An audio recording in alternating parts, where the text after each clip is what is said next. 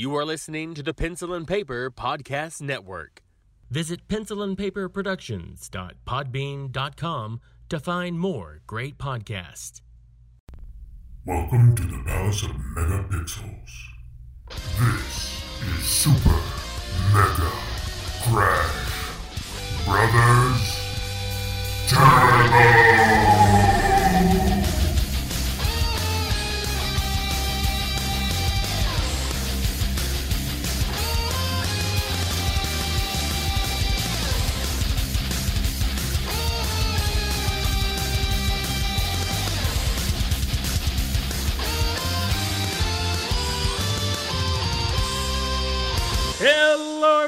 Welcome to Super Mega Crash Brothers Turbo. I'm your host, Stephen White. With me, as always, my co host, Lacey Finley. Happy Monday! Happy E3 week. It is E3 week. Get There's a whole lot of nerdy things, I guess, Lots happening Christmas. because Christmas. not only is E3 happening, what else is there's a summer? Is that Summerfest? Yep, I think those kind of start to go on top of each other there a little bit, and then And Oh I know this isn't necessarily game related, but I'm kind of looking forward to it. Is Netflix is apparently doing something like doing? They said, "Hey, it's Geek Week," and it's like, "Fuck you!" But they're, but they're apparently releasing first looks and trailers for all the quote geeky stuff. So, from what I'm assuming, we'll finally get a look at Witcher season 2 Um, one thing that I'm really looking forward to, I don't know about you, I don't even know if you saw it, but uh, Masters of the Universe Revelations. I This is- it, yeah. This is a show that uh, is being the showrunner is Kevin Smith, and of all people, and the animation, or at least I have not seen it in motion, but just the screen captures that I've seen. Oh my god, yeah. It looks right. so freaking amazing. Masters of the Universe. Yeah, like He Man. Yeah. Okay. I, yeah. I don't And know it- how I missed that. So I'm hoping that we'll get to see a trailer this week because I want to see this in action because it it looks phenomenal. So I can't wait. And of course, he said if they were, you know, if they had came to him looking for, I think he said an original concept or original take on He-Man. He's like, I, I've got none of that. He said, but you came to me saying, hey. Remember that thing from the 80s? I want you to do all the fan servicey crap. And he's like, done. Done. I got this. I Oh, can do sure. that. Trust that in his hands. So I'm looking forward to that. But no, E3. Uh, I guess we'll get some some goodies. Little snippets here. I mean, I did read that for sure. Devolver's got their nice little showcase going on, which I know, whatever, but that's all I kind of care about sometimes. I'm like, I want the continuation of this story. Is she okay? Did you hear? Since we're talking about Devolver, I don't know if mm-hmm. you saw this. Now it's not confirmed. It's a rumor, perhaps, mm-hmm. maybe, or maybe they're just it's Devolver. They could be, you know, just Messing with us. Yep, as they're prone to do. There was a tweet they sent out, I guess, kind of promoting the uh, the show, and an eagle-eyed viewer caught a, uh, something off in the background in the distance because it's it's the lady and she's sitting at her desk with some coffee or something like that, just looking kind of distant. But if you look off in the background, there's a whiteboard, but it's blurred. But if you pay, if you can look close enough, and I did, I, was, mm-hmm. I, I did the zoom in and looked at it. It looked like the title at the top that's blurred out or out of focus, if you will, was Hotline Miami 3. Aha. See, I did see the Hotline Miami tweeting about mm-hmm. buying Hotline Miami 1 and 2 gives you Miami 3 for free. And I'm like, there's no 3, which they later said, you know, in their own little thread. But I'm like, aha. See, I didn't see that hint. I saw that tweet. Uh huh. I wonder. I can only hope. They might be trolling us too, like you said. They're My my only my only concern with having a three, like I want it, but at the same time I'm kind of like, do I? I could go either way. If they make it, I'd probably be interested, but I was a huge fan of one. I was only kind of lukewarm on two. It like did- one was great. It was perfect. I loved the music so much more, the feel. I, I and I'm not saying I hated two, No. but it was definitely I will play one over and over and over again. Yeah, Whereas no. two, I just played through I think once and I was content. Yeah, I would kind of go back to two here and there because I was obsessed, platinum trophy Oh, yeah, yeah, obsessed yeah. with Hotline Miami, and a game like that I'm normally not. But for whatever reason, I was just like, you know what, by God, I'm gonna platinum the shit out of this game, Yeah. and I went and did every challenge, got the scores, Mm-hmm. everything. But Hotline Miami 2, I just, I Yeah, I don't know why it felt different. Well, I feel like the story was a bit extended, and then there was a lot going on for what that's worth. And then I don't, I don't want to say the music was.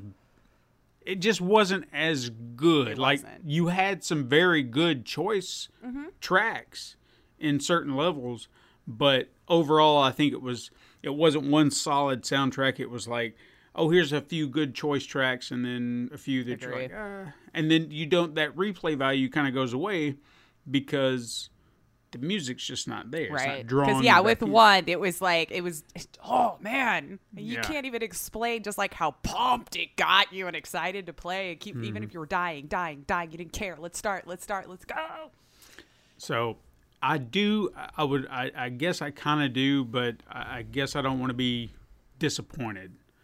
sure and I guess that's what the where the I don't want it comes from. But we'll see. I'm content with where it's at personally We'll see. Yeah. but you know me i keep going but new stuff But maybe but new I mean, I'll I'll admit I'll buy it day one. That'll, that's that's definitely a i must I probably would too because I'm I'm that kind of that kind of fan. Mm-hmm. So um, what did I want to talk to you about? I felt like we had some stuff to talk. You know what? No, I want to talk about this. I want to. I'm gonna. I didn't even write it down, but I just felt like I wanted to bring it up.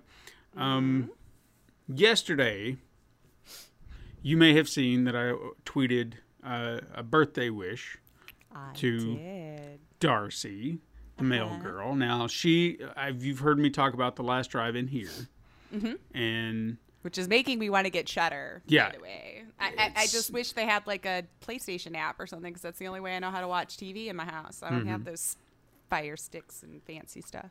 Now this is this is one of those situations where you feel like the you know like if I was if you were to go out he may I don't know. I don't want to use Bruce Campbell as an as an example. Let's try someone else.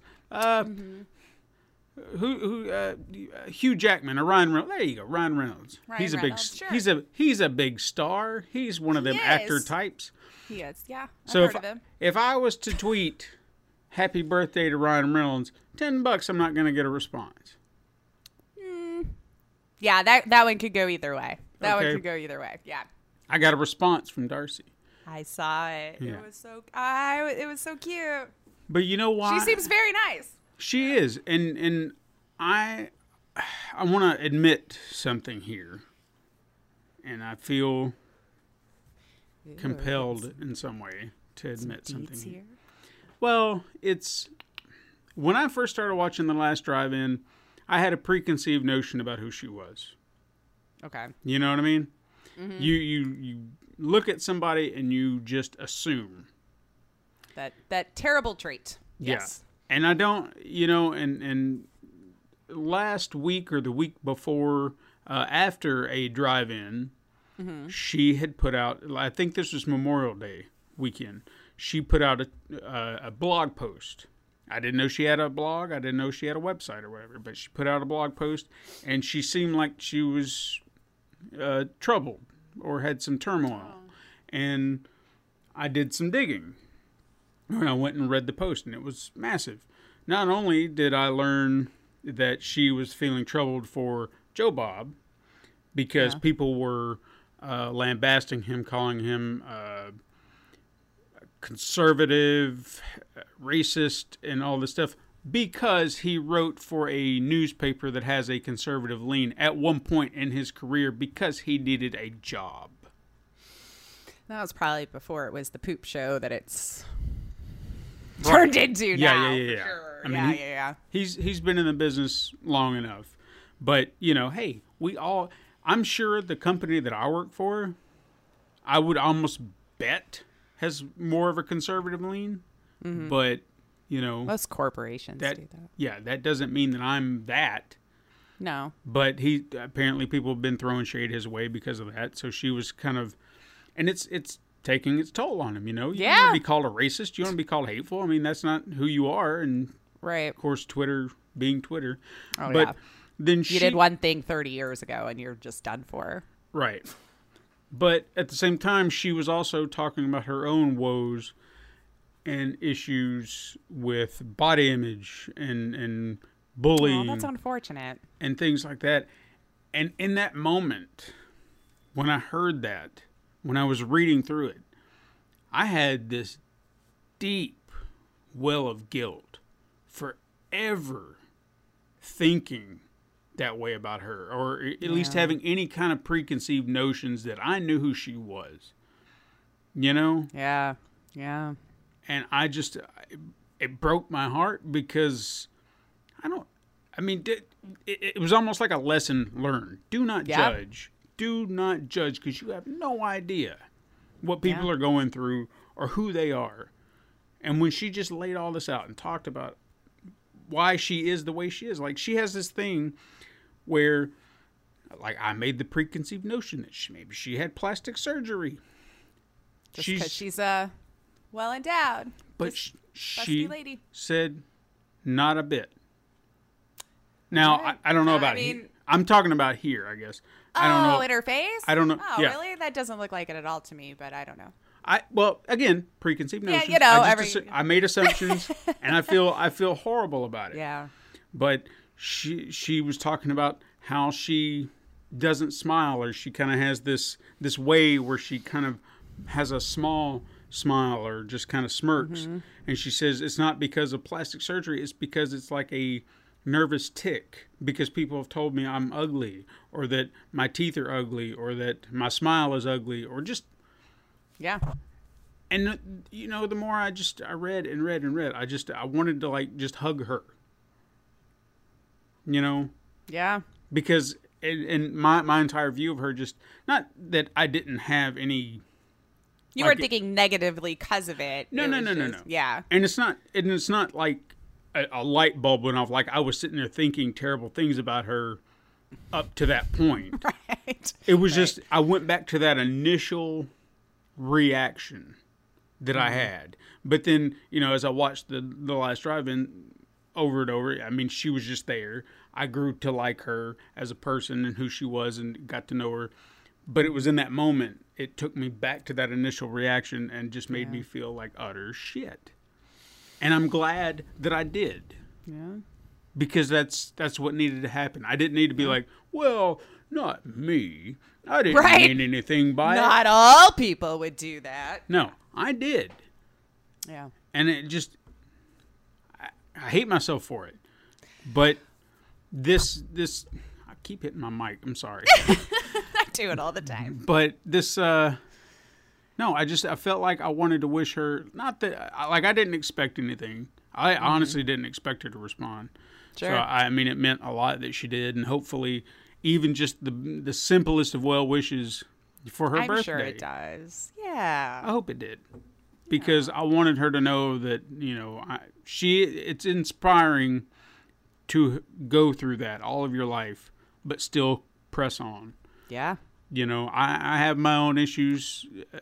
I, I've, I don't think I've ever been bullied to an extreme, but I have. Like, it's it's different for everybody Sure. obviously. So we all have our our issues, but uh, no, she it's it's. I love her Good to for death. her. Yeah. Good for her. Yeah.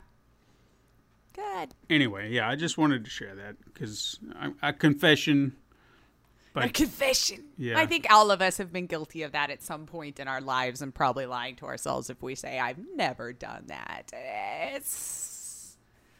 Yeah. But recognizing it, working on it, moving past it. Mm-hmm. Yes. yeah, I, I definitely don't want to ever do that again. Mm-hmm. You know, like even even if I I've, since then, and I know it's only been maybe a week, but if I feel it creeping on for whatever reason. week. But if I feel it creeping up in my head for whatever reason, I'm just like, no, shut up. You go away now.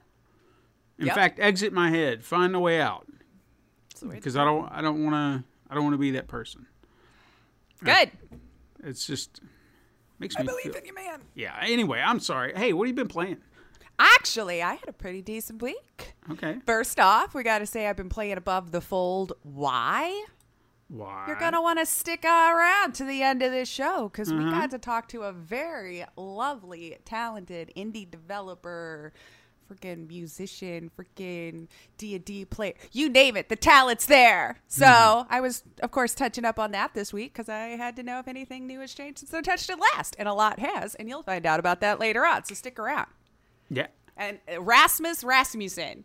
I don't know if I'm saying it right, but he said it was fine. So we'll go with Said it. it was fine. I asked him, Am I saying that right? He goes, That's fine. So that tells me I'm not correct, but he's cool with it. So chill, dude. There you go. It works. but uh, I was uh, I played some more Hard West.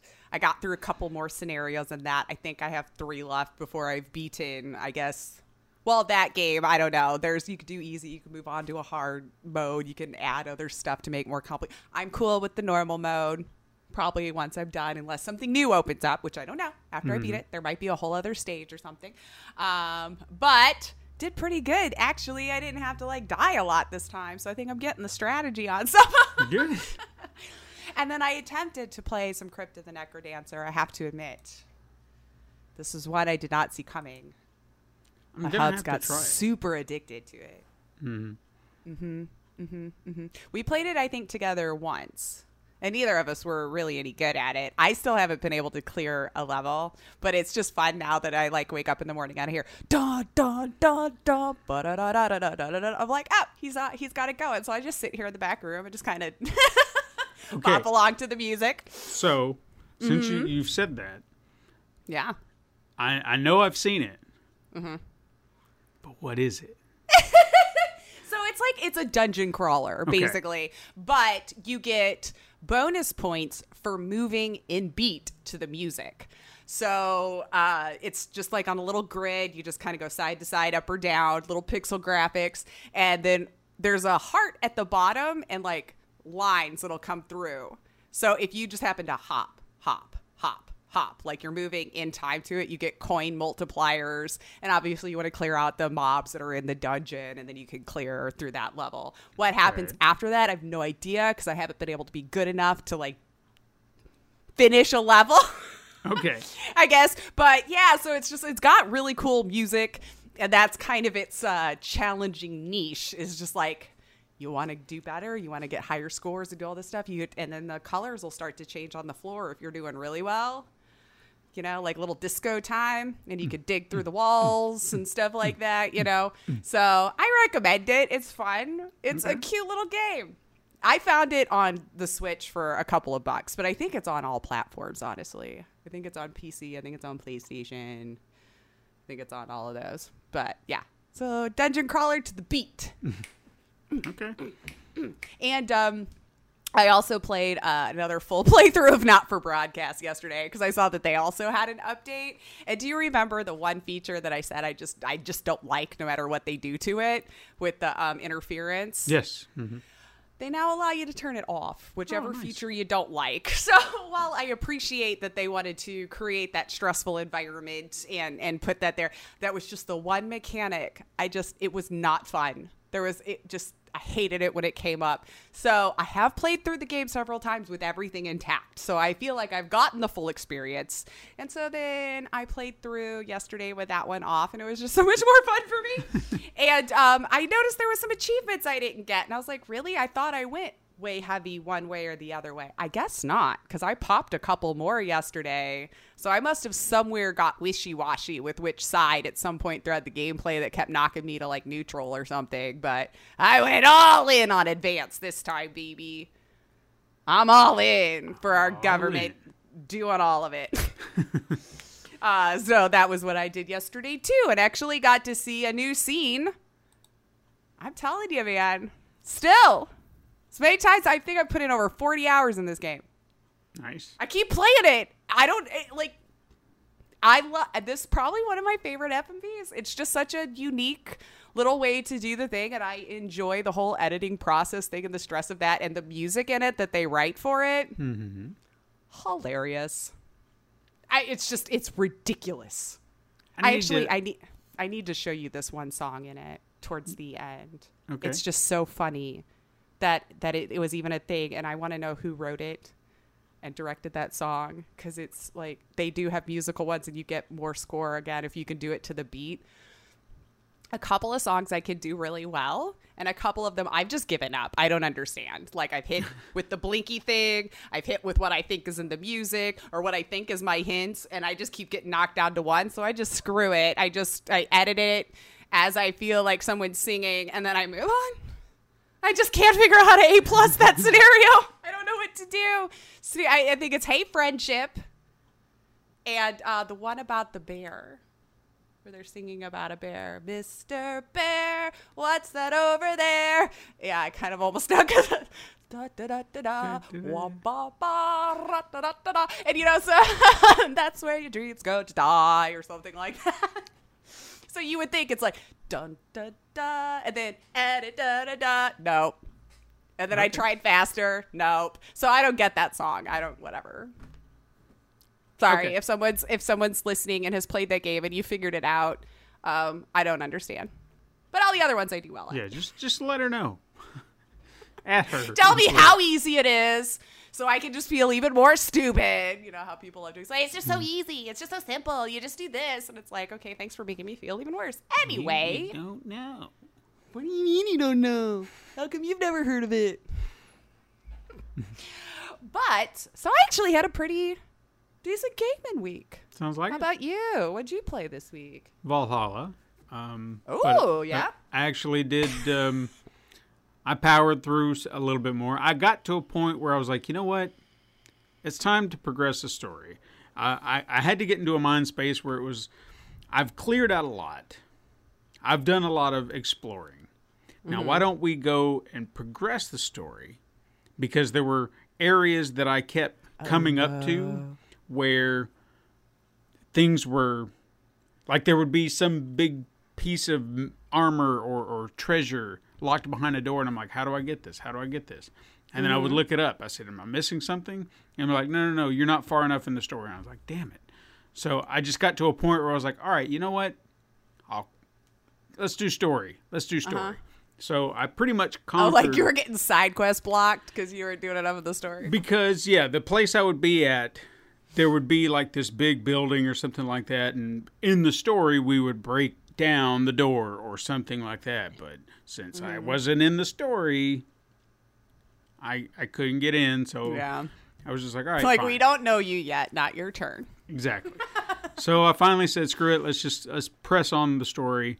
And in the story, you are trying to ally with other kingdoms, mm-hmm. and I think I did. I want to say I did. Th- I want to say I did three, but I think maybe I did two, and then started a third, and just haven't finished that yet. So. Okay. Whatever that is in the story, I'm assuming we'll ally with everybody at some point, and then that'll be. But it, I mean, that was At least fun. it sounds like you've gotten pretty far because isn't that the one that had like some bugs for the story and stuff? I think so, yeah. Mm-hmm. Kind of locked out. you know? So that's good. Unless you just for some reason haven't gotten that far yet. but I mean, everything seems to be the way you fine. explore, maybe. I don't know. Everything's fine. I, yeah, you want to? Yeah, I'm going to tell you this one too, because in my explorations, in my travels, I got so mad.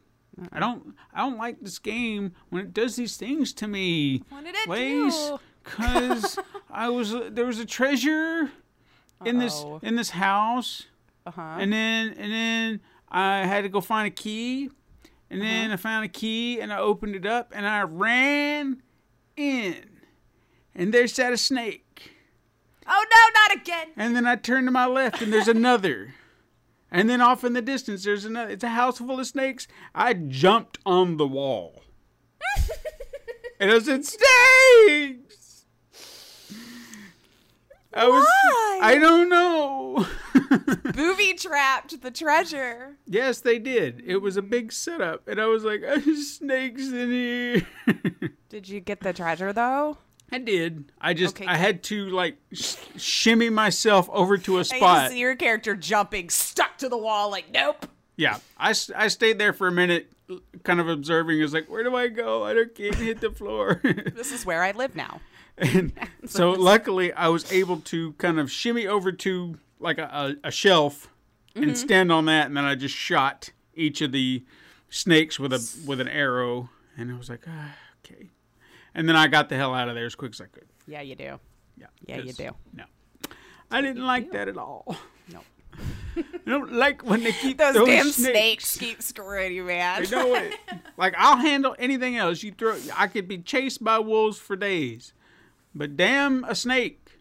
Mm-hmm. And I think I've actually ran across some in the wild. Like I'm just walking by, and there'll be there's this uh, kind of a a warning, like if you're in a battle, or or something okay. like that Yeah. or an animal's nearby or something like that. And I've been riding on my horse, and then it'll just kind of appear and disappear, and I'm like, "What was that?"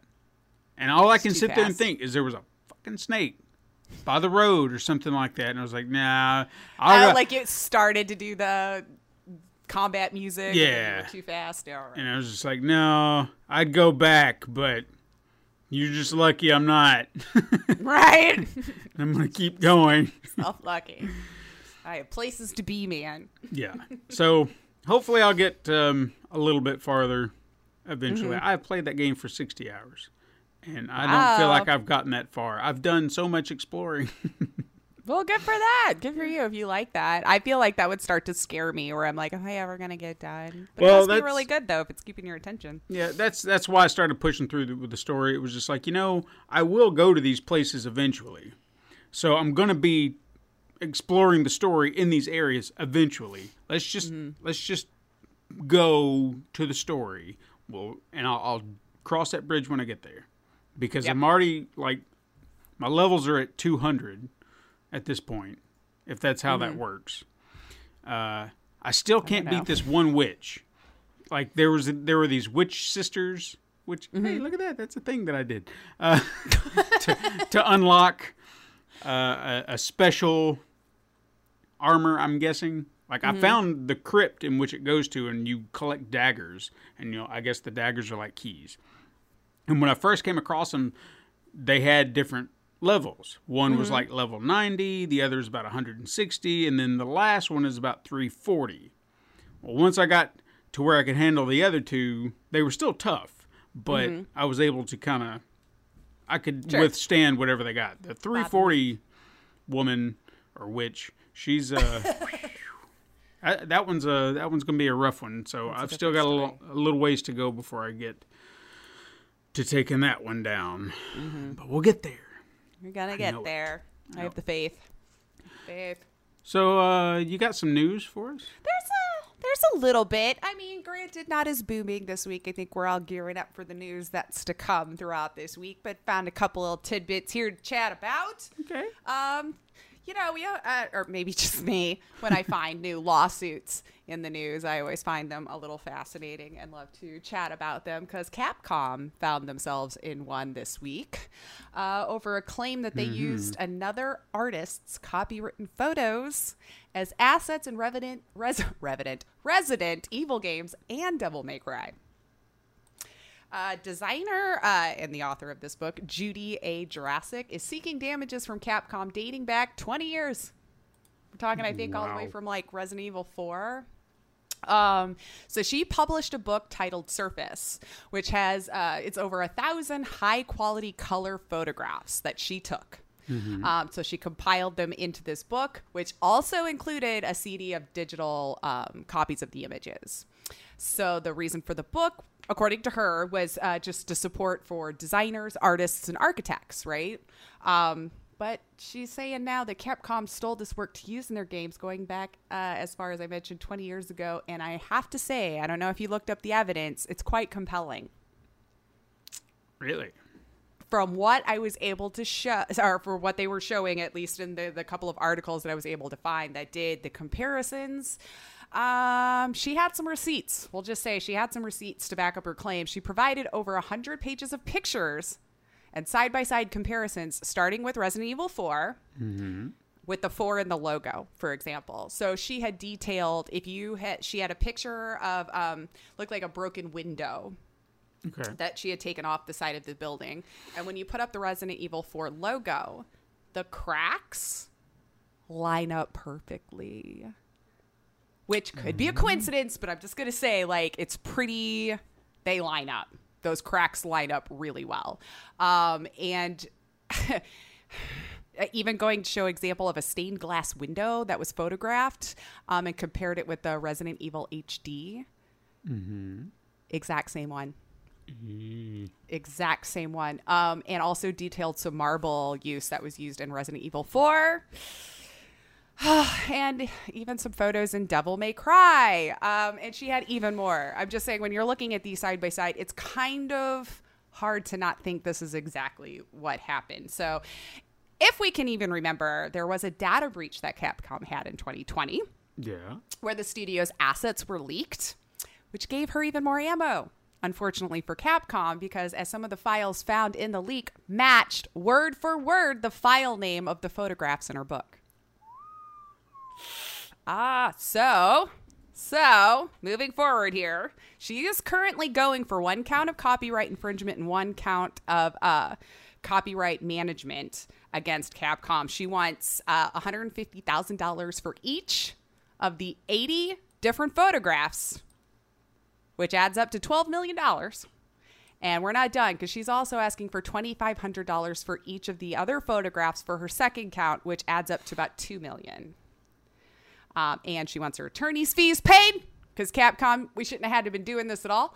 Um, but I don't know if you'll get that. America's kind of hard to sell on that one, which is why we sue so often around here. But um, she wants the cost of her attorney's fees and an injunction against Capcom's ongoing development effort to protect its exclusive rights. So there might be some we're seeing in games yet to come. So time will tell. But she is asking for a trial by jury. And right now, at the time of this recording, we're still waiting for the court's response to move forward on how it's going to be um, taken care of. Do you think Capcom will just throw some money at her? Oh, I think they'll try to settle. Because I feel like, okay, and again, I can only go off of the evidence that I have seen put forth so far, but it's pretty damning. And I feel like with a co- company that large, I feel like we've seen this time and time again. But since they're so large enough that they feel like they can just do it, pay it off, and move forward. So would there be one person responsible for ripping her off, you think? Oh man, and especially if you're dating back all the way 20 years ago. But I mean, if you continue to do this over the course of this time, I feel like I even read where the Resident Evil 2 remake, and probably because we were remaking assets that they used in the first Resident Evil 2, mm-hmm. You know, and then it come over here. Oh man, that's a good question because I wonder who could essentially be the one that gets held accountable over the whole thing. I feel like it would have to be like a game director or the designer, whoever does that sort of stuff, because I really wouldn't think it would fall on the devs. If it was like an entire team of people ripping this person off, that's just mm-hmm. insane to think about. Like Right? that they that they were all complicit in just saying rip just take from from her designs and it'll be fine. Don't worry about it. Right, So right. if it is an entire team, I would be I would be shocked. I don't know how things work, but it just seems like they'd probably be provided assets, maybe, and then devs will just get to work or whatever. Like, I don't know. I shouldn't say because I don't know if I'm defending the wrong party or this, that, or the other, because again, they're going to have to put up their side. It's hmm. just, it's always so sad. I feel like this happens so much in the artist realm that there's just their work is not valued and their time is not valued, and everyone thinks they're supposed to be exposure bucks. You're going to get so much exposure. You know, like, God damn it. Treat your artists better than this. I don't. I really hate when people get taken advantage of that way because it's some sort of art that you deem valueless that you think you could just do. Mm-hmm. I could take a picture. Then go do it and Yeah. stop stealing someone else's. Have at it. You know, like no one's stopping you from drawing your own design or doing any of that, but pay your damn artists. Anywho, we'll have to wait and see how that one turns out. We're still All right. waiting to hear if they'll get a court date or, you know, however it's going to proceed moving forward. Two weeks, we'll hear settlement offer. Probably. or they're going to like take it 20 out of court or. right? oh, well, you know what? That'd be fair. Did you say 20 million? I It's two more than she's asking for, or six mean- more than she's asking for, so do it. Give her 20. And just be like, look, that way you can just go away. But we'll continue to rip off your work. Or, yeah, come into an agreement now. Like, uh, we're already building these. How can we do this legally now? And then she Mm-hmm. can go after that, and you're going to have to pay her residuals, which also sounds fair. Yeah. Call me crazy, continuing to use someone's work. Ah, the arts is a fun world. anyway. Ah, AMD kind of came out with a nice little back back and forth to Nvidia's DLSS technology. They they came out with their response to that on their side here, uh, which if you do not know, the the DLSS is a specific upscaling technology that's supposed to make everything you know look nicer, prettier, 4K without being as hardware intensive, right? So they detailed it last week and even said that their new one should work on competitor cards. So it's called and I don't know how that would even work, but AMD's Fidelity FX Super Resolution Tech, which is due to land on June 22nd. It's their counter offer, of course, to the deep learning super sampling tech. Um, so AMD promises same performance gains as DLSS while supporting their technology on all of their, of course, their Radeon graphics cards and even apparently competing GeForce products well, uh like looking at this with how upscaled it got and the frames that it kept now again i have not got to see this in practice and uh, you know none of us normies has because it's supposed to be on june 22nd when it comes out. So none of us like i don't get special treatment to get to try it early. But with their side-by-side comparisons and everything we're pretty friggin' pretty friggin' sweet. Um but what should we all be excited for you know what chipsets are in them PlayStations and Xboxes right now, right? Mm-hmm. So this feature will also be coming over to them consoles, I believe, anyway, which shouldn't be a surprise. Uh, but uh, so as the GPU, it's actually an open source technology right now. So it will be published as open source, um, so free for developers to use and all of that. Um, has confirmed that the FSR will be implemented in over 10 game studios and in engines in 2021 with more coming in 2022 so i i don't know i've been looking more at amd lately. Yeah. i really have like i feel like they've really upped their game here. Um not like i can find any of their stuff either but uh yeah like it's i like how they're they're upping I, the competition in the space Yeah. having more than just the one that you know you could go to for reliable graphics and everything. It's really cool. I'm not saying their stuff was ever, ever poop, but I feel like I knew more people that went to towards Nvidia way more than like AMD products. Could just be the circles I run into. Um, so, uh, and Nvidia, of course, also announced the launch of the RTX 3080 Ti went on sale, and it's already gone, so don't even look. Um, so I think it was on sale for like maybe 20 minutes. Um, so semiconductor shortages, of course, are still ongoing. Scalpers, cryptocurrency, you know, people hey. being poor. We're all missing out on GPUs. So May, maybe maybe the GPUs will start coming back because as we saw recently, the uh, Bitcoin bubble burst. I feel like this keeps going. I, I just want them to be attracted to the other GPU if NVIDIA will ever just push it out, where it's like, here, a crypto card. Although I think, you know, um, was it Troidel made a really good point about its like resale value. I think it was, yeah, maybe not. Maybe I was Yeah. having this No, no, conversation no. with another person. No, I'm terrible with remembering anything. But um, yeah, that was a good point about reselling it. You know, you Mm-hmm. probably would have a better chance if it was a gamer card. But if you're also paying like two or three hundred dollars for the card just to simply have your PC running, would you really care about reselling it two or three years later? I don't know. That's just me, but I don't know the mind of a cryptocurrency miner. Never gotten into it. I thought you might like this one. Insomniac might have had a huge win here. Insomniac Games. Did you see about this this week? Maybe not. What happened? We're fans of it here. Um, Uh-huh. So I thought Steven would really like this, being a big Spider Man game fan and all of that. But it seems they're up in their game here to stay out of the curve, maintain that high standard, of course, that they've been pushing out over the last several years. So this month, Dave Chis- Chilstick, Clystick, I'm going to go with Clystick, C H L Y S T E K, joins Insomniac Games as senior storyboard artist. And in case you don't know who that was, I wasn't familiar by just name alone either. Uh, he brings over 20 years of experience because he's worked 14 years at Disney and put in time as storyboard artist for Marvel Studios for seven years. So already has that experience in this field. Also worked for DreamWorks Animation, Cartoon Network, Sony, and Warner Brothers. And if we're to believe the rumors, this could be the first Spider Man superhero title to launch only and specifically for PS5, built around its hardware. Is the rumor mill I've been seeing too Well, I would hope so.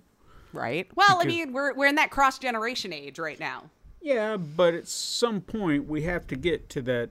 Like we, I, I, think, feel like it takes a couple years though. I think we were under an impression. The more I've thought about this, I don't think I was really under the impression that Horizon was being built for PlayStation Five, the new one. Yeah.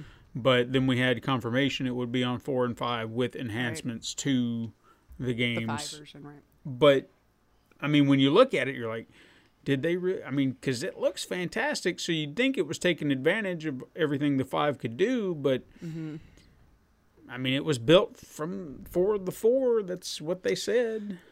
I mean, you kind of, I guess, have to build on the lesser hardware, right? Like you kind of have to to ensure it's going to run on that, and of course, hopefully, run better on that. Because I can't see unless you have the time, money, and resources to make two completely different games, one built for the four and one built only for the five. I feel like I feel like this happens every time we have a new console. Yeah, Though. I mean, it's true. Like we we kick and scream for a while, but it usually takes about one to two years to get that last one out of circulation mm-hmm. until the title starts specifically getting built for that. I mean, Returnal is one, right? It was only built for PS5 from the ground up, right? And only on To that one. So there's like there's mm-hmm. a couple. But yeah, I would expect those major titles they're going to want the money and with it being so hard to put PS5s in gamers' hands, probably best to keep selling that PS4 for a while. I don't know Yeah. how many just keep sitting in warehouses, you know. they'd stop trying to sell them online and just give them to the brick and mortar because I honestly feel like that's where it's gonna, you're going to have to give people a chance. I feel like that too, but then I'm also scared with how ridiculous people are acting over Pokemon cards. Yeah, true. It's like, could you imagine them in there now with like two PS5s among the hordes of masses? I mean, but God, but But I know. they can. I mean, one, they put them behind glass, or two, they don't even have to bring them out to it's true. the, the Just feel like they used to do back in the day at like a video rental. You just brought up the little empty case, Mm-hmm. and they'd have to fill it for you when they got yeah. Yeah, why not? I like that. know. I like that. I, I just feel like there's got to be something. I did hear that the the last thing I heard that Sony, I guess, attempt at trying to get them in the hands of gamers as opposed to scalpers was if you were part of their PS Plus. Like some people have been getting email invites Good. where it's like, hey, would you like to buy a PS5 with this link? And then you could get it that way. Um, but of course, that just seems like a random lottery. Yeah. But I have read some people successfully getting some that way. So it just seems Good. random. So just, I guess, keep an eye on your email if you're part of that in the hopes that maybe one will land in your inbox. But that's not a guarantee, of course. Um, I don't know. It looks like that was about the biggest news here. I mean, E3 finally put out a little bit more of a schedule. So if you were looking to know what was happening on what days, um, I mean, I took note of the ones I care about, mm-hmm. Which is probably not as inclusive. But let's see. I feel like if you're listening here, you're probably into what Steven and I like anyway. Or So, uh, the ones that I Guerrilla Collective looks like it's kicking it off June 12th, um, right at 8 a.m. Remember, everything's Pacific time for this guy, so adjust accordingly to wherever you live in the great big world. Uh, but Gearbox might actually have something interesting kicking off, and I've been hearing more and more about some of their. Uh, like new games that they've been trying to i guess it's been getting leaked let's just say I feel like everything around this time of year is leaks because nobody can Always. just wait till E3 and be surprised. Uh, so there could be some interesting ones coming out of there. Uh, let's see, Devolver. Of course, you know I'm looking forward to that, and we've got the confirmation today. You know that it's going to be there. I want to know what happened to her, man. I'm invested in the story almost more so than the games, but they always have really cool games to show off. Um, I don't know. I mean, we know Microsoft Bethesda showcase, which I assume is just a lot of Starfield, maybe. That and them saying, uh, we're only on Microsoft. I Look mean, I think penis. Starfield has been confirmed as Hmm. Xbox PC, like it's claimed. I think. I mean, are you surprised? I'm not surprised.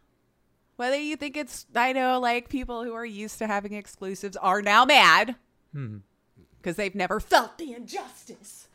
Um, but uh, let's see. Uh, June 14th is Capcom. You know, I guess if they're still around. Uh-huh. All right, but uh, I guess they're doing it like uh, Take Two is also on that day, June fourteenth, which there were some interesting things kind of coming out from that, and then Nintendo, of course, has their um, June fifteenth, which may or may not have the console that everyone keeps trolling people about about the next version. I think it's just gonna be Switch games. yeah. It's Like, either. and I wouldn't be disappointed in that. I just I mean, I, I continue to hear the rumor Switch Pro, Switch Pro. Mm-hmm. Um, I feel that there has to be some truth to the rumor, but Nintendo, if Nintendo's real fickle when it comes to leaks, if something comes out, they're just like, oh, oh, you think this is going to come out? No, screw you. I'm going to put this back over here Mm-hmm. until you've forgotten about it, and then I'll whip it out. bad kids. Yeah. Don't you try to get in on Christmas early? I honestly genuinely feel that for like Super Smash Brothers, every time there was a leaked fighter where they're like, we're getting this, they're like, cut it, cut it, put this piece of shit in from Fire Breath or Breath or Breath of what was it? Breath of Fire. of the Wild. Breath Oh, of. Fire. That that Japanese uh, only turn-based RPG. They're just like throw another uh, Breath Oh, do you of mean Persona? or Persona. Just it- Yeah. because people would complain. I think it was Breath of Fire was the name of the game Okay. and it was like they'd always continue to whip out these these breath of fire. I don't know why it's so hard for me to say breath of fire. I, don't keep wanting to say breath of the wild, breath of fire, Uh, That's where Breath I was fire. going. Fire. but they they just kept. Here's uh, Roy. Here's Edgar. Here's and who, people are like, who the fuck are these characters? But I, Fighter number three. I genuinely think Nintendo had these characters backed up so that the moment the big character got leaked, they're just like, pull it, pull it, mm, put that right. one in, put this garbage character in there that no one cares about, no one heard of. and then people are going to be just like, oh, but I thought it was supposed to be like Solid Impatience. Snake and and whoever. And was like, no, no, no, you ruined it. You wanted it, you leaked it. This is what you get now. Good for them. Why not? I wish we would stop sometimes. I really do. Like this leaks and everything. I'm like, don't you Mm-hmm. guys remember what it was like to just be like, because you had no clue this thing was coming and your mind was blown. Yeah. Like, I kind of miss those days. It's like hard to even avoid it if you want to. Just flipping through a Twitter or something, someone will ruin something for you inadvertently. So, I remember doing that at a video store one time. Like discovering, well, several times, as a matter of fact, Oh, yeah, just yeah. discovering movies I didn't know existed, Mm-hmm. especially if it was a sequel to something I was f- a fan of. And I would see it and I'd be like, there's another one. Because we didn't have online trailers and shit like that. So if you never saw the trailer in the theater or you didn't see it on some other VHS tape, or if it was straight to VHS, Yeah. I like mean- some sequels tended to do back then, it was straight it was to video. hard to do. But then, boom, there it is. Yeah. Speaking Yeah. of which, I don't I don't want to go off on a tangent, but while we're talking about VHS, mm-hmm. that that was what they did to us on the drive-in this week or last week, Friday. What showed you a VHS copy? Well, they called it VHS night. Okay, okay. they showed two movies that somehow I I missed, and you know, growing, Growing up. up. These were horror movies filmed on like camcorders. Like if I ever doubted, oh. like if I ever doubted the quality of my work, you know, some of my older stuff on YouTube, I could go back to that and be like, mine is kind of significantly better because even the titles kind of had that. You remember where you could type in the titles on the Oh, camcorder? They- Yes. That's what it looked like. Because that was probably the best like graphics you could do unless you knew how to like splice over the film. Mm-hmm. But oh my god, these movies, I got through them both, but they were hard. They were hard, hard watches. Oh my god, the last one especially was just like And it's probably was a great story. No. But it's downfall. No. no. I was trying to help it some. Like this movie, I don't even know what the title is. No, I'm the first one was called. Sledgehammer, and Okay. it it had its roots in, in like you could see they were trying to pull from Friday the Thirteenth and Halloween and all these ah. others, but they just yeah. didn't have a budget or actors for that matter.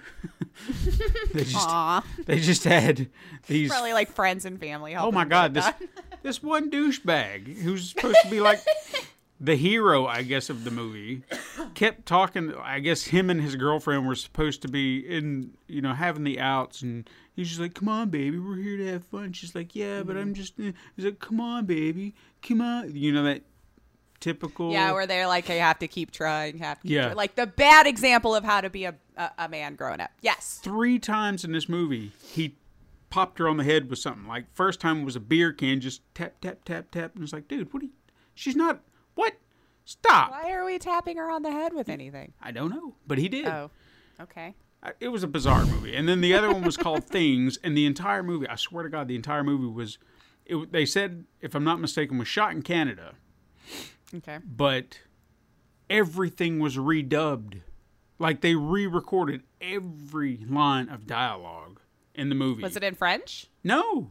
Oh. No, you could see they were speaking English, but they redubbed everything. He said because there was Canadian accent, too thick. he said according to the director there was there was a lot of ambient noise that he couldn't get rid of or something like that. Oh, like room sound. Whatever. Okay.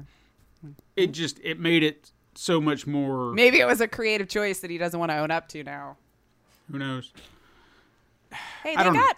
I don't know. I tend to think they're hilarious people, the Canadians. So Hmm. maybe it was just a joke that we're it's now lost on us. I maybe who knows. But yeah, I didn't mean to go off on a tangent, but I just wanted while we were talking about VHS movies that made me remember that. Anyway, Yeah, continue. Should try to go back and and, and, and, and watch those, you youngins. You Mm-hmm. youngins. Uh, let's see here. So there's just a few uh, quickets here, of course, to go through. Dear God, that freaking chicken nugget. That freaking chicken nugget that looks like Among Us, whatever. Like, a hundred thousand dollars basically, man. It's insane. Who has money? A hundred thousand dollars to spend on a chicken nugget, provided it comes with Szechuan sauce. I'm told. Yeah. Eat me. I don't. It started at ninety nine cents. It was all. The next bid was 14, 15k. Let's just say it was like fourteen nine six nine or something like that. Like who the hell jumped at that freaking much? I bet you it was a bot. And then I wonder if other people started thinking because I've heard about bots that were doing that to a lot of scalpers who were like making the price of their consoles 20 30 40 50 thousand dollars in the hopes that no one could bid on it so when the bot won that you just But why do I? Well, okay. to screw over a scalper fine Yeah, fair wrong enough. maybe uh, but I, I hate them enough that i'm like oh well Yeah. that's probably not right uh, but yeah so there you go guys i guess sell chicken nuggets out of bts happy meals on ebay and you'll make several years worth of um, well i don't know what you make a year that'd be a pl- several years for me Uh-huh. quite a few years for me. I could I could be comfortable for a while. Um, but we did get a little bit more info, I guess, on the Atari VCS. Oh, Um, yeah, so that it'll thing. actually I know, right? Like it's been back and forth for so long. I keep forgetting about it. But apparently, like for real sale, June fifteenth. Um, the Atari box, which crap, 2017 probably when we fir- when we first started talking about it. Yeah. So that was supposed to be based on PC technology or whatever. Um, because it was off of an Indiegogo campaign. I guess all those are fulfilled. Now. I would Like, hope. people who did that, they've got that. And yet you've heard no one talk about it. I feel like I, even- I I guess I don't know anybody who got this. Like even on the Twitterverse or whatever socials. Like yeah. Um. So yeah. So I guess if you the the chief operating officer Michael Arzt said that the Atari VCS has been well received uh, by our early adopter community. I mean, I I can't say yes or no to that, and I think it's going to uh, hit better with older folks maybe, and I kind of agree because it's like a dozen games or so to launch, and I feel like nostalgia is going to have to carry you through to spend three hundred dollars on this for right now. Because like uh, the ones that I read on there, Boulder Dash Deluxe, Danger Scavenger, Gun Tech, Jetboard Joust, Sir Lovelot, Something Ate My Alien, Tail Gunner, and Missile Command Recharged. And I, if I'm honest with you, I don't know if I've played any of those. None of them ring any bells for me, and I'm that age group. Missile Command, I know of. I, don't- I don't know if I ever played the Atari version, but I, mean, guess I didn't play enough Atari. Like it was my mom's. I ended up playing it because we had it, and then of course I had Nintendo. Mm-hmm. But three hundred dollars though for that. Like I just, it, I think it's gonna start with like Linux technology too on there. So it's like, which that's neither good nor bad. It just depends on the individual user, um, Mm-hmm. Which can be actually a lot better if you want to save your resources to run only the games and not all this other crap like comes with Windows and stuff that it has to always run in the background. Um, but I'm also hearing, well, we talked about this a little bit. The rumors about CD Projekt Red planning another AAA game, like now. Yeah. Like I don't know, finish the last one maybe first, but uh, okay, thanks, maybe I don't know. It, it was through a job listing, of course, again, um, and looking for a team for the next open world triple A game. Witcher Four, Okay. maybe get some goodwill back into the people. Okay, but to be fair, now Okay. uh, I'm gonna I'm gonna play devil's advocate. He's never going to watch the show, so he won't meme that with me. For those who might have known what I just did, continue. That's okay. It's okay. to to play devil's advocate here. Not that I'm Mm-hmm. defending on what they're doing, but look how long it took them to make Cyberpunk. Okay, so maybe they're planning ahead, knowing it's going to take about We'll ten about years, 20 years. to to make this next game. So they're hiring early. Go ahead and get it in now. But well, well, since we're hiring you so early, can you help us finish this game? Cool. Yeah, cool, cool. I'm not being fair. I haven't gone back to it since I've beaten it, so I'm probably behind on several updates. So I don't know if it's really greatly improved or not. Again, I played it on PC, so I, I feel like I have to keep saying that because I didn't have the same experience everyone else did. Did I have bugs? Yes, but I was able to play and it was fine. um, let's see here. Uh, so we were talking about some of those uh, 2K games that might get announced here, which I've seen, of course, getting leaked on Reddit here. Um, it in- apparently it includes in their E3 lineup. We might be seeing a new Borderlands spin-off called Tiny Tina's Wonderland. Which, if you were a Borderlands fan, I think we're a Borderlands age right now. You got the movie going on, you got all this going on, you got the multiplayer for Borderlands 3 going crossplay, except for Sony. And um, what it also, a new Marvel game. Uh, it's like a turn based strategy Marvel game. Uh, like which like XCOM, I think is how they described it meets Marvel, which I liked the XCOM games. I'd be interested, I guess, to see how they're. For all I know, they're just going to port in Marvel characters and it'll be the same game. I don't know. I don't know. Um, but interesting. We'd like to see with that. And another one that's codenamed Volt right now. Now, I don't know if you read anything about this codename Volt. Um, But uh, it's it was from leaked information on Reddit from Swine Flu Greg. oh, Uh, Swine Flu Greg. Yeah, you know, our, our very reliable leaker over there on the Reddit Reddit verse. Uh, but Codename Volt is the internal name, of course, right now for the new project um, over at 2K. Um, a trailer for Codename Volt, I guess, showed what appeared to be a game that was still very unfinished. So we're talking like. We're still concepting Ages. this whole thing right here. Yeah, it'll be way long, but the the the description caught my eye if it gets executed well. Cthulhu meets Saints Row.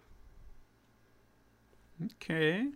Maybe. So I feel like Cthulhu's been done freaking death, but I love Saints Row, and I let's see what they come up with here. Yeah. I mean, I think we're still very, very many years out um, from hearing. I mean, shit, we're still in code names, so we don't even have like an official title for it. But you know, maybe we'll hear something about that at E3. Also, I think it would be interesting to see something a little bit new. Um. So yeah, I, I I think the most other thing that we saw was some sci-fi action in there too, which makes sense. Cthulhu, science fiction, obviously, uh, supernatural capabilities for the players and things like that. But yeah, so something to keep your eye on there if you're into that sort of thing. And let's see what else. What else do I feel like talking about? God of War was rumored to be out this year officially. Don't expect it till at least 2022. Yeah, I think we, we need to say that. We, we all kind of kinda- expected it, Yeah. but it's official. It's Hey, official. I got one. I got one. Yeah. Mm-hmm. While I'm thinking about it, because I just remembered. I remembered. Yeah, good for you, because I'm not that good. Evergate got delayed on the PlayStation 5 Oh no! But Why? guess what? 'Cause- because of Sony. Oh, okay. Sony uh, botched their certification or something like that. So uh, it was supposed to be out, I think, this past week, but it has been rescheduled July 6th. So if that's Oh, something that's you're not looking, so bad. you're looking forward to it, Yeah. um, you know, I know Todd was looking forward to it, and he was a little disappointed. I'll probably get it that way. I I can play it more. Sure, because, sure, sure, sure. you yeah, know, you and PC. I have played it on my PC. I will say that I have played it on my PC quite a bit, but I don't. It there. yeah, My, my home. Nah, personal preference. thing. Big TV. Sit on my couch. Make it comfy. I still tell you though, you can just freaking HDMI cord, man, your PC into the TV. Boom. I know. Probably got the same thing. I've but I about- get it. Whatever. I've I've considered all the possibilities. It's just the setup of doing it, and then I'm just like, oh, but I gotta do this and I gotta do that. blah, blah, blah." These first world problems we Yeah. go through. I tell you. Oh, God, I can't take I it. feel you though. Anyway, but yeah, it's um, I'm looking forward to that. I do it. We're too much alike. Uh, let's see here. Uh, Square Enix's E E3 2021 might be showing us off the new Guardians of the Galaxy adventure game. Well, after after Marvel's Avengers, you know, you're just I'm kind of I'm holding my breath. You and I were thinking. I was thinking that too. I was like, um, maybe finish the other one. Like, I feel like I'm saying that to devs too much these days. Like, before you move on to that game, maybe, maybe fix this one. I mean, I know don't that they did. Is Square Enix doing it directly? Because didn't It's Crystal uh, their- their Dynamics? Montreal's division, Okay. Eidos or something like that. If that's if I'm saying it right. so Crystal So it is- Dynamics did the Avengers. So this Oh, you being be right. Yeah. Eidos doing that, so it could be something different. But just in my heart of hearts, after seeing that debacle, something tells me they were already kind of on track to do that, and now they're just like, "I- "What are we gonna do? Uh, just just keep keep going, keep going." Well, we're gonna get it. We're Hmm. gonna get it. Uh, but I don't know. Let's see. Um, I mean, I enjoyed the Telltale version of it. I know that's a totally different thing. No, but, I yeah. mean, they could guess I go in there and do that. I want I want to Um, like these things. I do because Oh. these are my favorite things, and when my favorite things are not being done justice, uh, you know, it disappoints me. It- uh, well, yeah. it's like we're pr- we're trusting you with this. Not like we had a choice. I mean, you you bought it. And That's why ran with it. And Insomniac is is like the top of my list because they took my absolute favorite thing Mm-hmm. and did it right twice. So Insomniac, and maybe it'll be even better. We got someone who did the storyboarding for Marvel. I cannot. I'm excited to see. yeah, I can't even fathom Spider-Man Two at this point. Like seeing how good Miles Morales looked, and then mm-hmm. what they did to kind of polish over part the original on PlayStation Five. I just being built from the ground up. I just I can't wrap my head around it. Like I kind of hope for y'all's sake it is built around the PS5. Like Yeah. take advantage of that SSD and all the things that it can do. But how much better can you make it? Like how I much better can you make it look? I feel like we've been saying this for years. And like I just like how can you make graphics look any better outside of just putting freaking humans in there now and making it look like real people just building people now. I don't know. But they figure out a way. That's that's why I'm waiting to see proof. Like when w- everything that we've been saying, how can you do it? And then you show me like mm-hmm. this. Okay, you know my head's Yeah. blown off. but I, I need the full setup. I need the actual PlayStation 5. I need a good TV that'll actually show off its graphics. So I'm very, you know, I would be at a detriment starting anyway because I'm like HD. I've still got that. Yeah. You got to get to the 4K. Everybody's in 4K now. Come on, keep up. I well, dude, I just got HD on my monitor like two or three years ago, so I was way behind the time. It was still a flat screen, Eh, so I wasn't like stupid old, but um, you know, Yeah. we had moved on to like other stuff before then. Uh, but yeah, so did I forget anything you wanted to mention? Because I think we've got a really cool individual to talk to here. yes, we have a guest. We do. Uh, I mentioned a little bit up at the top. So I guess we should introduce them into the show now because he's been waiting all this time, He has been. He's- He's, been he's very just been- patient and kind. quietly waiting as we've done the show. No, no, no, no. I've seen him laugh a lot, so Okay. we're very much entertaining him. Without further ado, returning to the Palace of Megapixels this week is a writer, producer, and independent game designer who created a one of a kind newspaper simulator above the fold. He's worked for such companies as Keyword Studios, Valve, and even Microsoft, doing jobs from QA testing to data analysis to program management. He recently created GameReach.io, a website that collects data points from numerous publicly available sources and creates a constantly changing score based on the level of engagement the game has received. It's truly a fascinating stuff, and we're happy to welcome back. I hope I don't screw it up. Rasmus Rasmussen. Yay! Yay! I'm cheering for myself, but thanks for having me back. No, Welcome it's a back. pleasure. Yeah, welcome back, man. How? Ah, well, let's just. How's the last year been treating you? Getting along? um, it, it's been an it's been a year for everyone, I think, right? Mhm. Mm-hmm. Um, Mhm. So, but I've gotten through it healthily, and now I got my shots. So, Same here. Yeah. Look at all three of us here. COVID strong. I know. I did. I, I wasn't as lucky as y'all though. I was out for like a full 24 hours after my second one. I was like, nope, done, had to nap, do all that. And then by like noon the next day, I was like, magically, I was fine again. I Whatever. keywords off of my resume or something. I really don't like being associated with them. Oh, sorry. This is a terrible company. ah, well, um, I can Oh. I can scrub that. Yeah, I'll we can start I'll over. Make that disappear. I don't have to put that in there. I'll redo it all. We're good like that. Leave it in. Just I'm happy to just publicly say that Keywords is a very, very, very terrible company to work for. You've heard it here first. for Yeah. three years. And uh, after three years as a contractor, they offered me a full time position if I was okay with taking a $10,000 pay cut, you know, to compensate for the bottom rung health insurance they were forced to give me. Oh, wow. Screw that. And that's just the tip of the iceberg. We could do a whole episode just about how awful that whole experience was. oh, Uh, wow. So yeah, Keyword Studios. I mean, they might have changed since I left in 2016, but Mm. uh, I only associate them with the therapy I had to pay for, literally Oh, afterward. wow. Dang, man. I'm sorry you had to go through that. Yeah. No, thumbs down.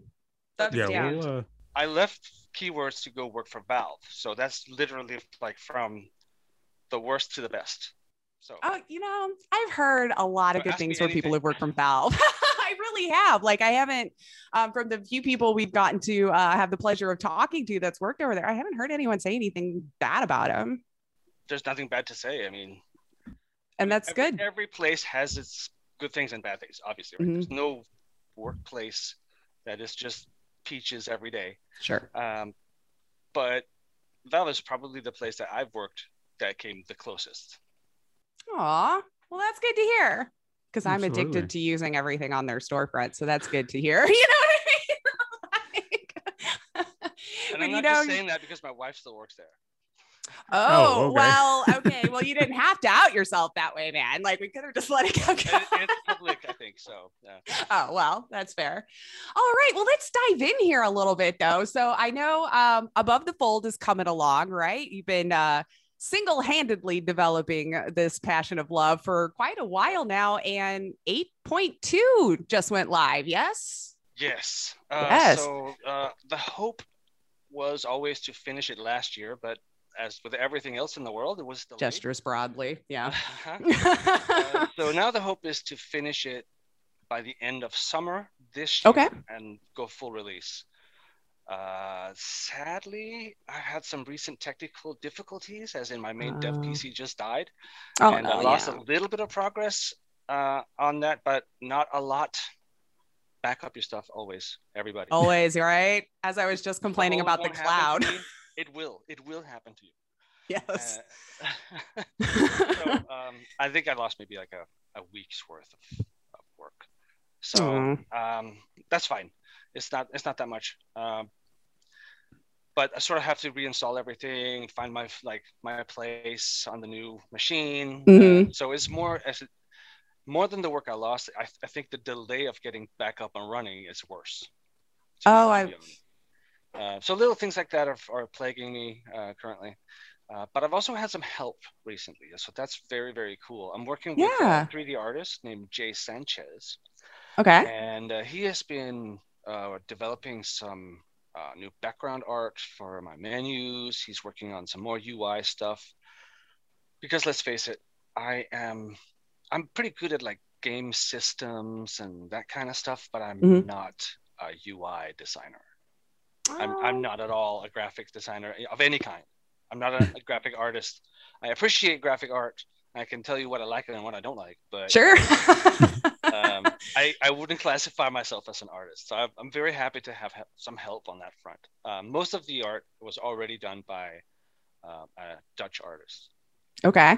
previously. So I have been working with others as I've been going along. And um, most recently, I've been recruiting some of the more dedicated players on Steam um, to help me out with finding some of the trickier bugs that have been eluding me. Uh, I gotcha. Above the Fold has a lot of emergent sort of storytelling and hmm it can go in many different directions depending on how you choose to play the game.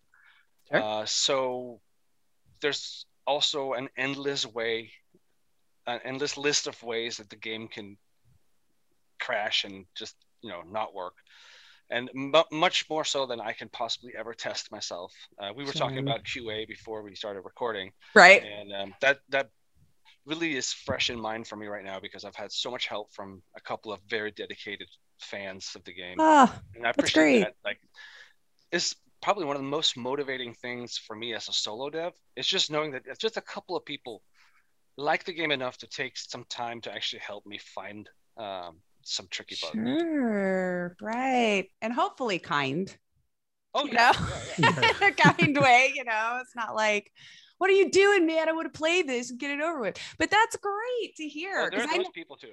Oh, well, they're- sure. They're not going to help you find the bugs. no, they're just going to tell you you were stupid for making it in the first place.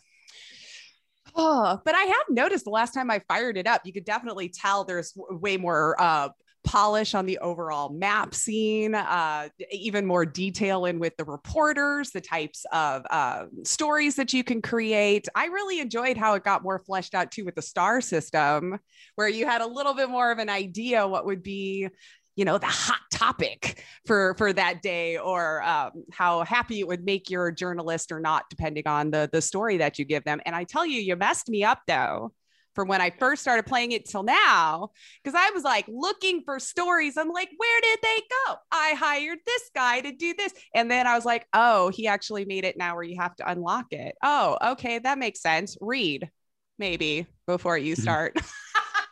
It's true that when when I first released the very first early uh, early access Mhm, versions, all the stories or story types were unlocked.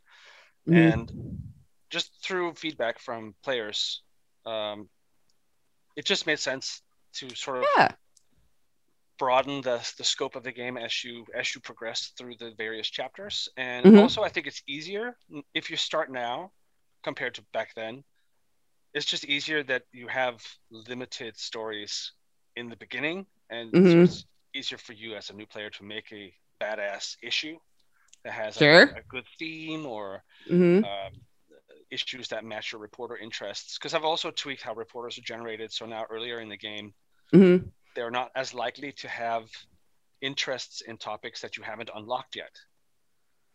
Hmm. Um, where before that was Which is completely good. random. So Right. I've been tweaking tons of stuff like that, even though it's it has a sort of casual look to it and a kind of a lighthearted tone.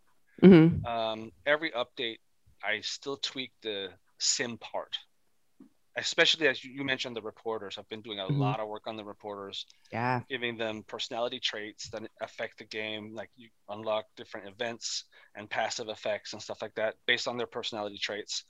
Um, also, things like friends and rivals within Yeah. the staff on on your newspaper. I threw so many pizza parties. Those are great. Yeah, Um, they seem I- to like it. I mean, who doesn't like pizza? If you can afford it. That's true. it was a But couple yeah. years in, but for me. So uh, it's all based on like uh, how you how you choose to, to sort of staff your paper. So if you pay attention to it when you're playing the game, you can you can staff your paper with with people that have similar interests or similar political opinions, Mhm. and that way you can steer your paper in a certain direction. So if you want to make like a sports heavy paper that's completely non-political, make sure to hire like both ways so that Oh yeah. you have some people that Oh, so- yeah. the other way. Because when you see a story, for example, you might have a reporter who's like a little more on the liberal side, but you want him to sort of tone that down in his sports reporting. Then you can assign him uh, sports stories that have a slightly conservative lean to them. Then that'll sort of balance it, itself out, and Oh, he'll produce a down the middle kind of story. Whereas if he's uh, hardcore conservative and you assign him a conservative story, he he will produce something that your liberal readers will not like. That's fair.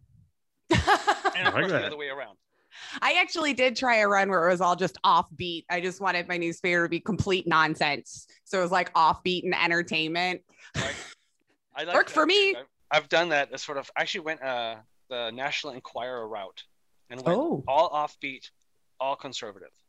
There you go. I could see those angry letters that you get sent. What is this? No, but it's great, and I'm glad to see that it's coming along and hopefully coming out this year um, out of the the full release. But check it out on Steam. I love simulation games, so that's why these are always fun for me. I know some people like, why do you want to play work? I'm like, I don't know, but it's fun for me. I can sit down and I plan the whole thing. Well, And plan my boss, so business. that helps. What's that? You're the boss. Well, kind of. That's true. Above the fold, you're actually not the ultimate boss. There's an owner of the newspaper that you Mhm. still answer to. It's basically a quest giver. Yeah. Or sort of storyteller, if you want. He's also the guy who fires you. Your dungeon master. You're, you're a dungeon master. If, if you mess up and you're game over, he's the guy who fires you. So Aw, yeah. I've been kicked a few times. like that's what is my paper. Let me do it. Oh man. But uh, let's talk about Game Reach a little bit too here, because this is definitely new since we had you on the show last. That's true. Um, yeah, so uh very useful little tool. Was this just uh something you were like, I really would like this kind of tool for my own research, and that's kind of what sort of. you wanted to fill that hole you couldn't find to fill out there? Uh, so this started as a uh, work finding tool. Mm. Because when uh, COVID first hit, like so many others, I was laid off, and Yep. I sort of needed to find new work, and was thinking, I'm sort of past my prime when it comes to hiring, especially in gaming. When you're past 40, that gets a little difficult. Um, and you have to sort of prove that you're still in touch with the industry. And having an indie game on Steam, that's great, but Mhm. it's, it's not uh, end all be all. So I, th- I thought, what can I do? What can I take uh, from previous jobs that tie into sort of where I want to continue going in my career? And um, I was thinking of a project that I had started on with a in a previous position that I'd been in. Um, and I was thinking I could take that idea and take it to the next level. So the idea is very, very briefly to Mhm. measure how well a any video game engages with this audience. And when I say engage, I mean like how much do they actually play it or watch it on streams or Mhm. talk about it on Reddit. So where other sort of scoring systems try to measure reviews or sales, I try to go the other direction Yeah. with GameReach. And originally, this was this was just a spreadsheet that lived on a laptop somewhere. Mm-hmm. But when I was unemployed and I was thinking, how can I take this to the next level? I started developing uh, data scraping scripts and put a website together. And again, I'm not an artist or a designer, so I'm thankful for templates. Um, Sure. Nor am I actually a web developer. Uh, I have some antiquated PHP knowledge and uh, very rudimentary HTML, CSS skills, uh, and I'm pretty good at Googling. But oh, see, that's good because I'm not good at Google. that's really like the one skill I would recommend any solo dev of any kind. Learn to Google. You know, I took very briefly these little classes on Humble Bundle. And I think I, what was it, RPG Maker, Steven, that I was Mhm. messing in or something like that. And um, way too code heavy. For someone who had no idea what she's doing, this was probably the worst thing to start off on. But as you mentioned, lovely people had code out there in the World Wide Web, and I managed to plug some of them in. And when the character moved, I was like, oh my God. So it was like I created something. If you want to create something, anything to get you started. Just, I mean, if you want to start with a template, start with a template. Who cares? Yeah. But that's what I did with the website, and Nice. um, I've been focusing more on uh, gathering data from the right sources and still tweaking how I do that uh, because I learn as I go. Mhm. But the good news is, I got it up and running while I was looking for work and was able to use it and refer back to it. And I really think that helped me because as soon as I launched that and I started including it more in my sort of cover letters and stuff like that, I definitely noticed an uptick in interviews, like right away. Yeah. The first four months of unemployment, I, I didn't get anything, nothing, no callbacks, nothing. Oh, man. As soon as I launched that, I started getting interviews. It could be a coincidence that the market started changing right around that same time, but it just seems a little odd. It's like the same week, literally. Mhm. Well, maybe that all would tell you too that there was definitely this need out there that now that they're finding because i mean especially like for our audience here we probably have a good a, a decent spread of like podcasters content creators indie developers that i'm friends with and everything like that um and so I, I, as i was reading through here you know that you know plenty of other people that it's it's perfect for but for our audience here I am curious though with like the streamers and stuff. So is that pulling data from just how many people are playing that game at any time off of Twitch? Because I have seen that their No, data can be kind of complicated to pull from. Um, so actually, Twitch is giving me a little bit of grief right now, and uh, I did reach out to their dev. Uh, Okay. team, and I'm Mhm. hoping they did listen to me and they- did reply. Hey, hoping that they're going to include a little bit more data in their official API. So, um, but what I have been going by, just to answer your question, is Mhm. rather than going by a number of streams, because you can have a million streams that nobody's watching, and that Sure. provides zero value. Mhm. I go by average watch time. oh, there you go. So you could have two streamers, but of course you, you got to ratio it out. So it's it's the number of viewers and and the what average watch time, right? Mhm. So obviously, if you have 100 viewers or 1,000 viewers that have a high average watch time, it's more valuable than three viewers with a high average watch time. But Fair. three viewers with a high average watch time is can be at least more valuable than 100 viewers with very low watch time. Like very quick click through. They're not Right. actually staying with it. Okay. Especially if you're trying to measure engagement, because Oh, yeah. the longer people watch, the more engaged they are with the Mhm. game. I mean, obviously the host plays a role here as well, but if Right. if we're measuring situations. across all of Twitch, uh, I think the host factor evens out a little bit more. Um, so that's how I measure streams, and, and so I take all these different factors. Streaming, I do take reviews into consideration, but I don't give them a very high weight in the final score. kind of like that Um, actually. I take what else do I take? Oh yeah, Reddit. I monitor several Reddit threads. Oh yeah, they're very um, vocal. That's probably always, uh, a good place to look. I also uh, work with uh, Itch and look up Oh, nice. itch games um, and also sort of check for how much activity there is on on these like how many uh, comments are there on every Mhm. individual games and which games are, are currently featured stuff like that. Um, just wherever i can find relevant data really. Uh, i'm still tweaking it and, and seeing what i can like if there are any good apis out there i can adapt. Hmm um, I'm trying to find a better way to measure uh, regular social media activity. Uh, the best way I can sort of do it Yeah. right now is with hash hashtags. Yeah, I was gonna say if they're diligent in doing it. Yeah, I Yeah. mean, it's it's it's not the best way in my opinion because you, know, you can miss a lot of conversations amongst fans that already know what they're talking about. They don't they don't need to use the hashtag, right? Right. Uh, so right. you're you're more likely to just catch promotional stuff, which I'm not really that interested in. hmm Um, so I'm still working on that side of things. Uh, but all of this data is then pulled into an algorithm and weighed out, and the final score is generated and um, displayed on the website. And right before my computer crashed, I was working on migrating from a weekly update where I manually go and start some scripts and then Oh wow. database. Um, it sounds like a lot, but it's really not. No, I literally I gotta make it sound impressive. Come on, you work so hard and monitor sweating. that everything is like running Mhm. for the first few minutes and then I can walk away, come back, and then it's done, and I just have to upload it to the database. Yeah, they have to know Uh, what you're doing. I don't know.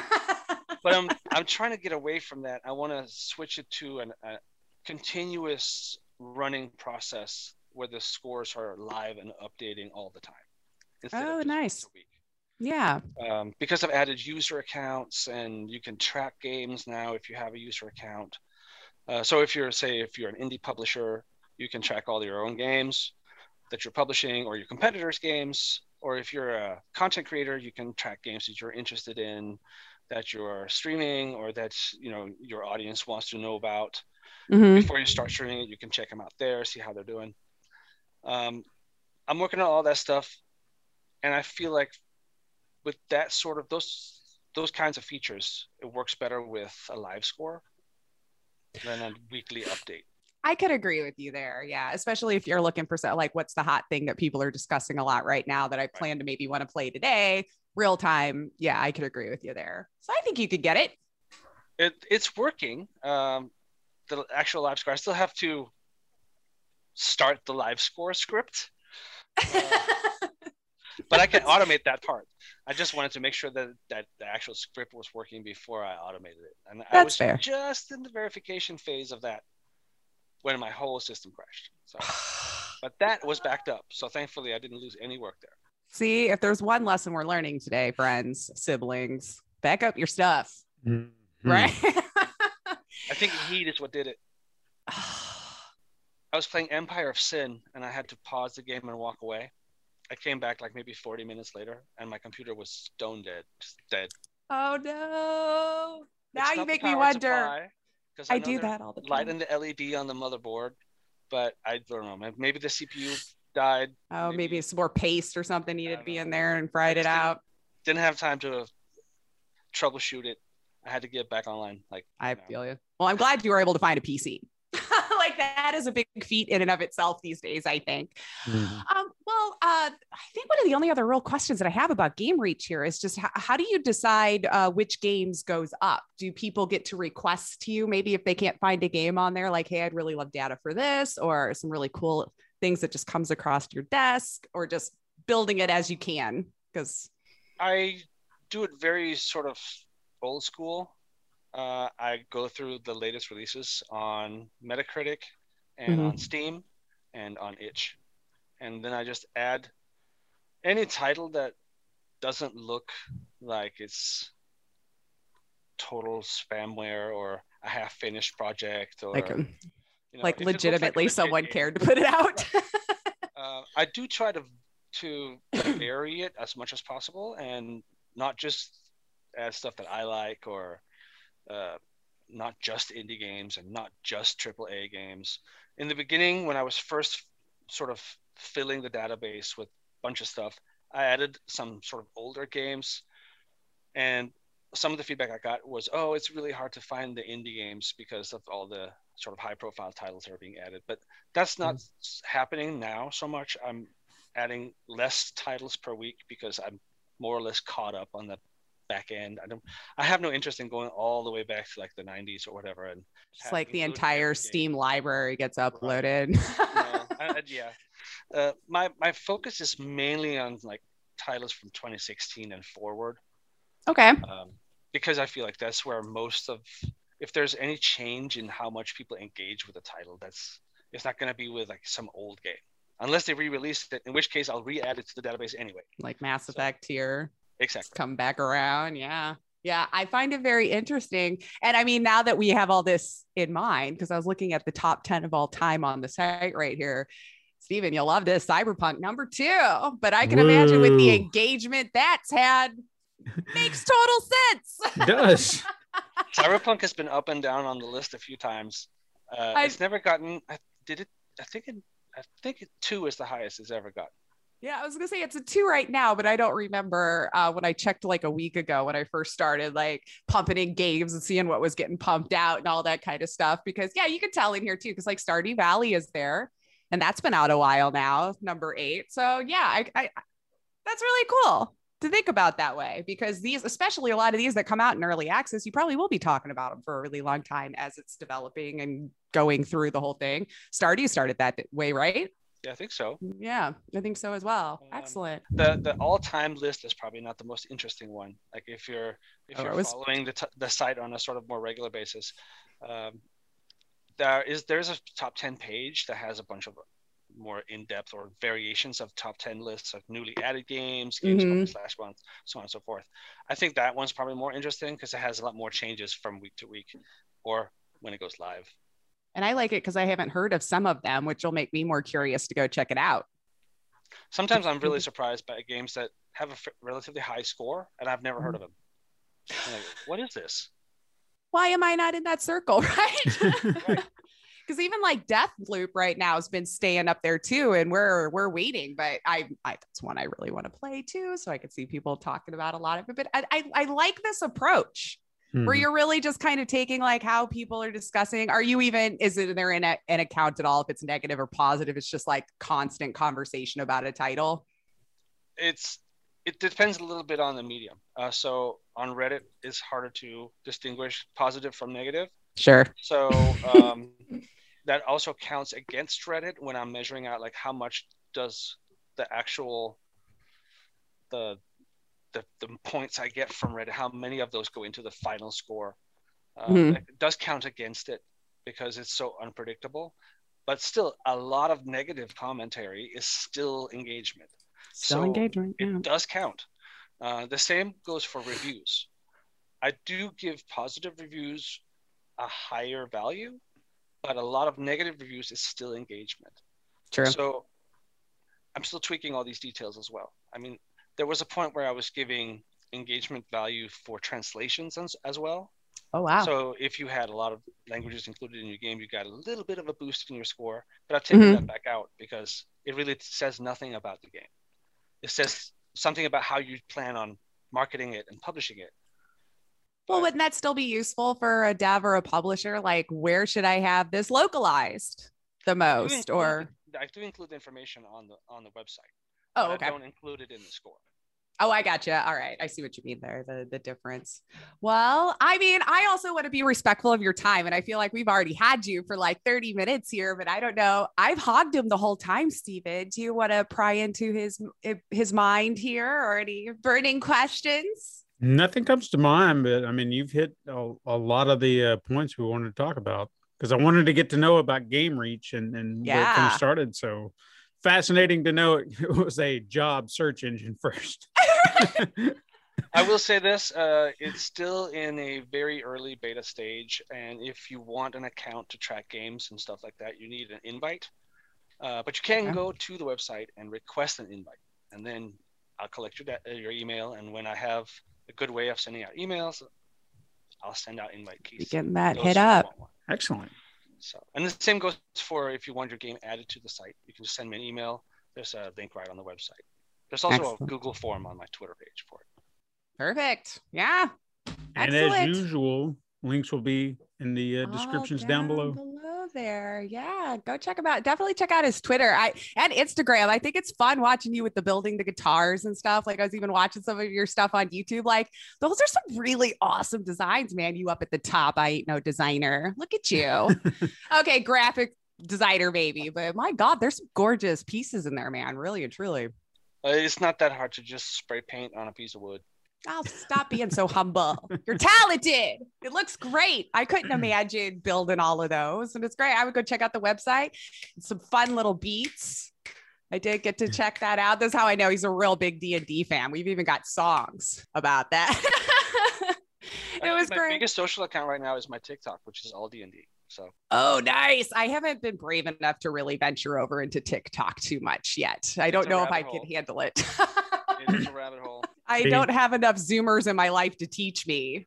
But maybe we should we should tap into the to the TikTok market, you know, Maybe. get get all drag our old asses over there and be like, look at us being TikTokers and and I recommend it. I find it the most wholesome and nice place Really? right now. Yeah.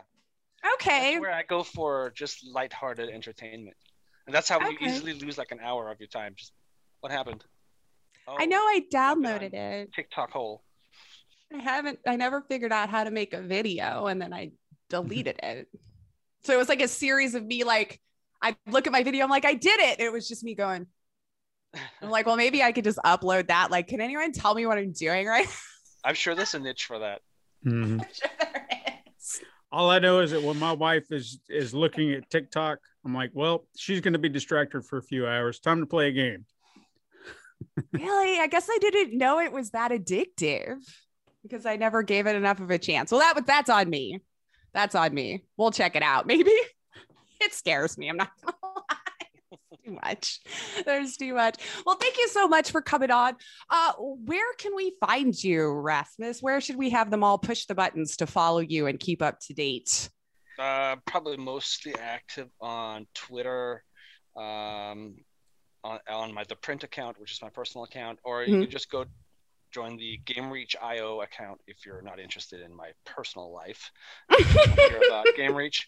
Uh, it's not super active, but I try to post a few times a week, just a few updates of what's happening on the site, if and when something's happening on the site. Mhm. Um, and um, I think that's probably the best. Um, Instagram, if you want to see me build guitars, I recommend. that's about it. Yeah, If you excellent. content. There you go. And TikTok. We can add that on there too. On TikTok. TikTok. And as Steven said, I'm sure we'll have all that in the description down below. Thank you so much for joining us today and Thanks so for having me early. And this was lovely. I can't wait I to keep an to eye on back on in what a couple years. Yeah, In a couple, of years. yeah. I think we'll just keep timing it out that way. Then you'll have a new project going. Yeah. You're you've got so much talent, man. You will have something new to talk about in a couple of years, Next I'm time, I don't want to make it by myself though. I want a team next time. Just There you go. uh, there's too much work for one person.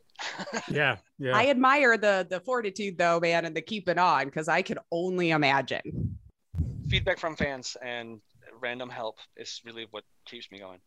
That's great. Well, check it out. Above the Fold on Steam. We're getting close to its full release. Check out Game Reach IO for all you people out there who want to know the data. It's good stuff to know. Thanks for coming on. But yeah, that's our show. You know, you can hit us up sometime on Twitter at Super Mega Crash. You can send us an email at supermegacrash at gmail.com. Go find us on Twitter. You can view the weekly icon art that Stephen puts all of his time and love into. You can support the show by liking and leaving reviews on your preferred platform. And you can even go over to patreon.com forward slash pencil and paper productions to support the show. You can tell your friends your enemies. I don't care who you tell. Just tell everyone you know. You can find the Pencil and Paper Podcast Network or just search Super Mega Crash Brothers Turbo Podcast found on Apple Podcasts, Podbean, Spotify, Google Play, Stitcher, iHeartRadio, Pandora, Amazon Music. I think two's in there, right? Yeah. And even youtube.com forward slash pencil and paper productions. As always, thank you so much for listening. I am Lacey Finley. and I am Stephen White. And you can join us again next time, Super Mega Crash siblings. But until then. Game on.